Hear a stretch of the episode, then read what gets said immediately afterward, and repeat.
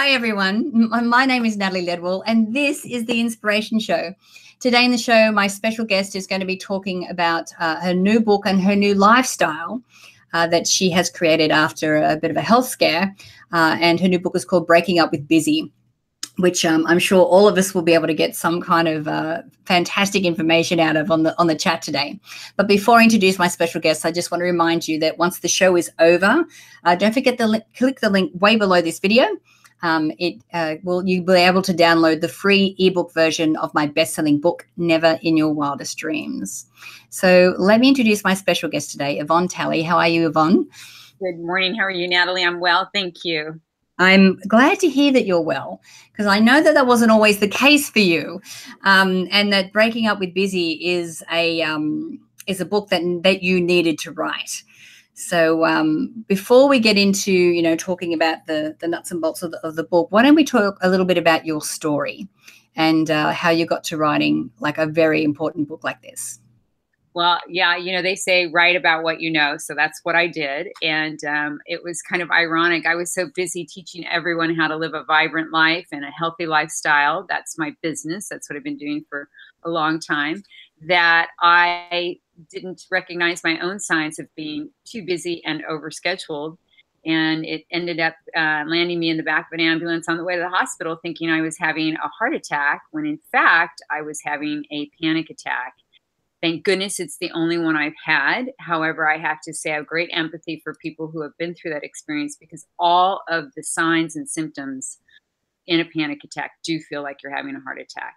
And it was enough of a wake up call for me to say, you've got to take your own medicine at this point. You're teaching people how to find balance and create uh, vibrancy in their life. Now it's time to turn that lens on to yourself. And so I, I consider it a blessing, and it was a great opportunity to not only find solutions for myself, which were solutions I'd been sharing with my own clients for years.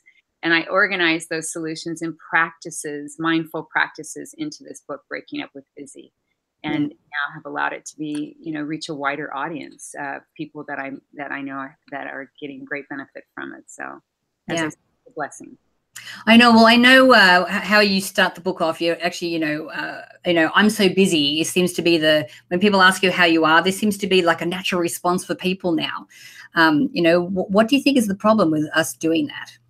Well, bu- busy is, I always say, busy is very seductive in that it gives us that false sense of feeling like we're important. And we have to just back up a little bit and recognize that when other people are doing things and we're a part of that group, we start to do the same things. And that's what keeps that ball rolling. And now it's so that idea of busy is so entrenched in our culture that it's just the norm now.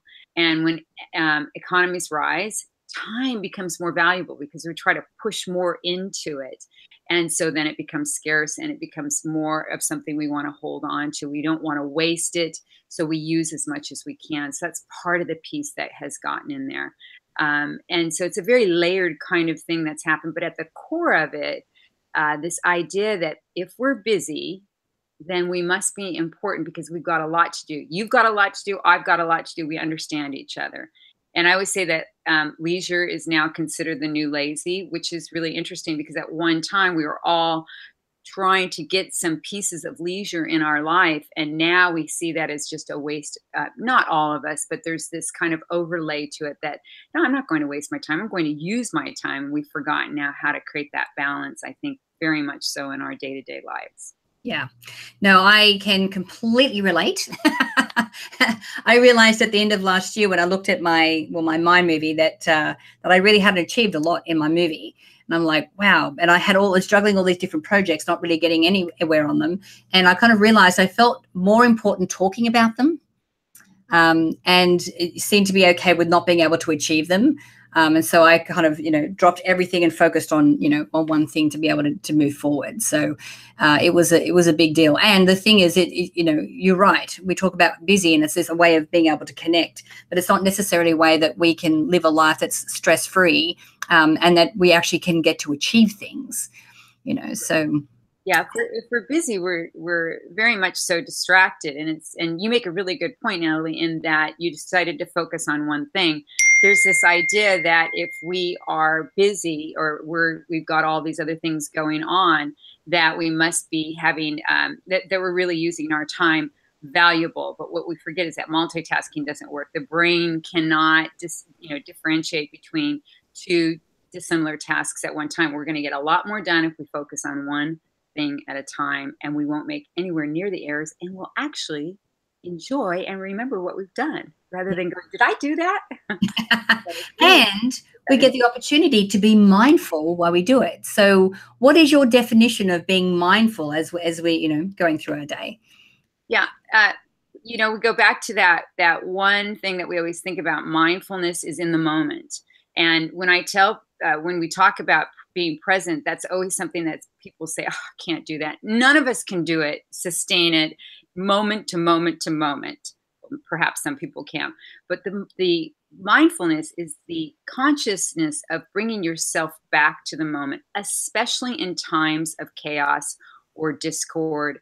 It's it's the most important thing that we can do to bring us back to that moment where we can go, okay, this is what's happening in this moment. This is what I'm going to deal with right now. It's when we get out into the future, we start worrying about the what if, or way in the past, when we start thinking about all the things that we should have, could have done. When we can get those two things separated and come back to the moment and deal with what is in front of us, that is a sense of being mindfulness. And there's something that needs to occur for that to happen, and that is we have to nourish the brain and the mind in a quiet way. Quiet to the mind is like healthy food for the body, and they're all connected. So, this is the biggest piece to being mindfulness is to give it the proper nutrition to do so. And that simplest way we can do that is through meditation. Yeah, I, I agree. So, when we're talking about busy, it's interesting. It doesn't seem to be the same definition for men. Now, I know that you mentioned before that men are getting a lot out of the book as well, but it's like women, we, we seem to have this whole other version of what busy means. Well, there's a couple of reasons for that too. There's, as I said, the economics of it are a really important part of it. Uh, Two thirds of women working outside of the home have school age children that they're caring for. We also know, thankfully, much more in the news now that women make about 80 cents on the dollar that men are making for the same type of work. And if you're a woman of color, you can move that down to about 63 cents. So that's another concrete piece that we're dealing with. And we mm. still take on 80% of what's called non paid work.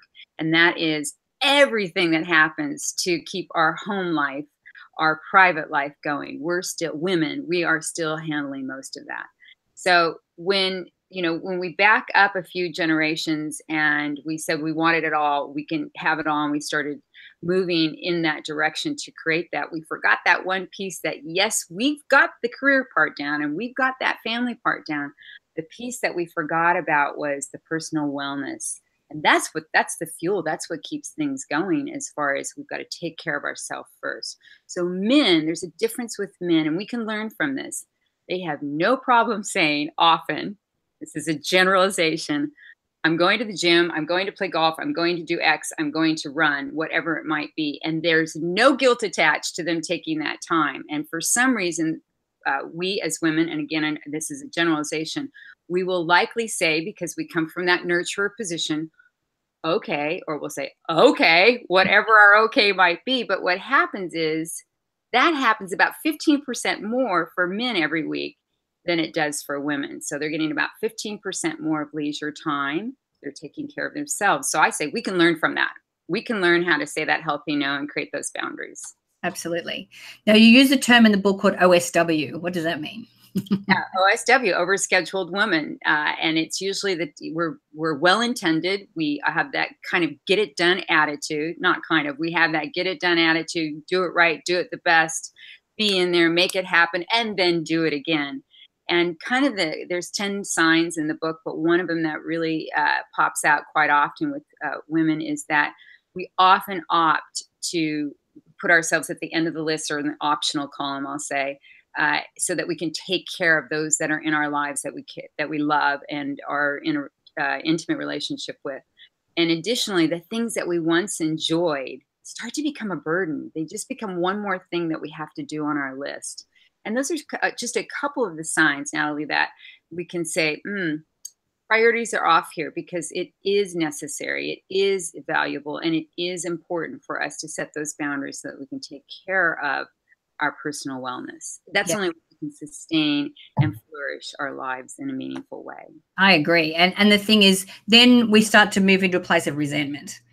You know, we don't want to go there. Toxic.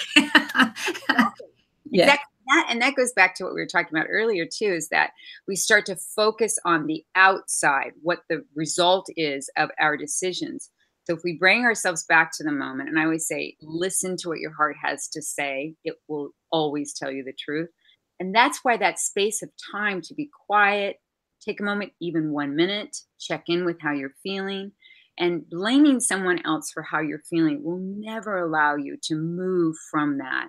We have to just turn it in and say, okay, that's how I'm feeling.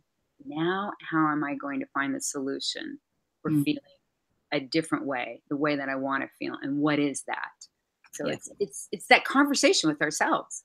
Yeah, because it seems to be a trap that we that women fall into. Like you know, and I think in the book you talk about four different types of traps that OSW women fall into. Um, so you know, what what are those? Well, I can.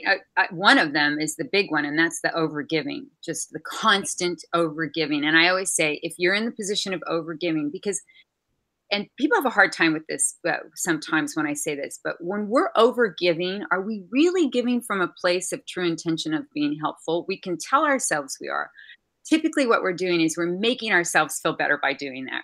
And what we forget is the other side of that equation, and that is the receiving side of that equation. When we're always giving, we are taking away from someone else that fantastic feeling that we have when someone says thank you so much when they show gratitude to us. So overgiving only makes ourselves feel better. It might help in the temporary situation and it would and it is an a, important gesture. I'm not i'm not saying that people shouldn't be of generous spirit mind and soul but the overgiving the constant giving we have to back that up and say mm, what's behind that for me and am i really allowing that that that relationship to expand by sometimes giving and sometimes receiving and that's a big one that the overscheduled woman gets herself into again it's that I, I can get it done attitude i can take care of everything and if we're taking care of everything guess what everybody's going to pile everything onto our plate so. yeah I know my new motto or mantra for this year is just because I can doesn't mean I should. Perfect. I think I talk about that in the book also. Just because we well we can doesn't mean we should. And and that's a really interesting point too, is because if we take one situation, this would be a way to be mindful as well, is if you're in the middle of something and you start to get that welled up feeling inside where you start to think and feel, oh, this doesn't feel good. I call it flagging your feelings. Switch the sentence. I should go do, I should go to that function or change it to I could go to that function and just see how both of them feel because now you've given yourself permission to say, I've got a choice here. Take the should out, implant the could, and see how it feels. Yeah. No, and I absolutely love what you say about the overgiving. Uh, my girlfriend, uh, Lisa Nichols, talks about how, because, you know, when we work in an industry like this, you know, we, this is what we do. This is, this is, and it's not just what we do, it's who we are. And she said, you know, if you look at the the cup on the saucer, you know, and and the, the cup is full, she goes, that's not you even there, that's not where you want to be giving from. You want to be giving from the overflow. You want to be giving from the saucer because the thing is we need to have our own energy. We need to have our own energy source so that we are able to then be able to do that. And um and so do you give any tips on how to receive in the book? Because that also seems to be a really big issue for women as well. yeah first of all, I love the cup and saucer. That's that, that's beautiful, and it's so true. And that the message there is that we have to care for ourselves first. Um, yeah, again, it goes back to to boundaries, and we have to kind of ask ourselves. I talk about the want, the need want connection, um, which is really important to define for what is it that we want, but what do we need to get to that want? And the most important question we can ask ourselves is what will change and how will we know if it's changed. And that gets us into touch it gets us into touch um, with uh, knowing where we're at within that moment. Uh, you know again setting boundaries is the is the most important way healthy boundaries. And i always say boundaries are like the handrails on a staircase. Everybody feels better when they're there. So yes. i think first of all if we can establish that in our own mind that okay this is a time where i'm in union with people in my life i am sharing my life with these people I feel really uncomfortable, acknowledge it about being vulnerable and not getting things done. That's a question we have to ask ourselves where that's coming from for us as women. And then I always say start with your inner circle, the people that you know love you no matter what. It doesn't matter what mood you're in, what you're going through. Those are the people, they're your soft, warm blanket in life. And start with prying out that healthy no that boundary that you want to set and ask them, share with them. This is uncomfortable with me, and I need you to help me with it because I'm trying to set better boundaries. And I know when I do that, I will have a better sense of myself. I will feel more fulfilled, and our relationship also will be more gratifying for each of us. So that's the win-win on that. And I've I've never seen an inner circle person say no to that. When you start to get out into the, you know, the other realms of friendships and relationships, then yes, but stay with that inner circle. That's your soft warm blanket. Yeah. Well, Brene Brown in her latest book, uh, Braving the Wilderness, it mentions how that the happiest people on the planet are the ones that set the healthiest boundaries. So, you know, absolutely. I would agree with that 100%. And many of us don't learn it early on. Many of us, you know, especially as women, we grow up, be nice, get along, don't make waves, smile. And so we get that in, you know, just entrenched in our thinking and trying to break out of that, make waves, disrupt, do it with compassion and respect. That's yeah. That's what it's about. Absolutely. Yvonne, thank you so much for joining us today. It's been great chatting to you. Um, so breaking up with busy, how where can we send people to get, you know, contact you or get their hands on the book? Thank you. Yes, just go to my website, yvonnetally.com, and everything is right there. You can order the book straight straight from the website. Great. Awesome. Well, thanks again, Yvonne. Great, great chatting with you. Thank you. Now, guys, yeah. Now, I encourage everyone, please share this video. You can do that by clicking the Facebook and the Twitter share buttons on the page. Um, and you know, you can either click the banner to the side or the link underneath the video to go directly through to Yvonne's website to get your hands on the book. Um, and after all of that is done, uh, click the link below that so that you can download the free ebook version of my best-selling book, Never in Your Wildest Dreams. So until next time, remember to live large, choose courageously, and love without limits. We'll see you soon.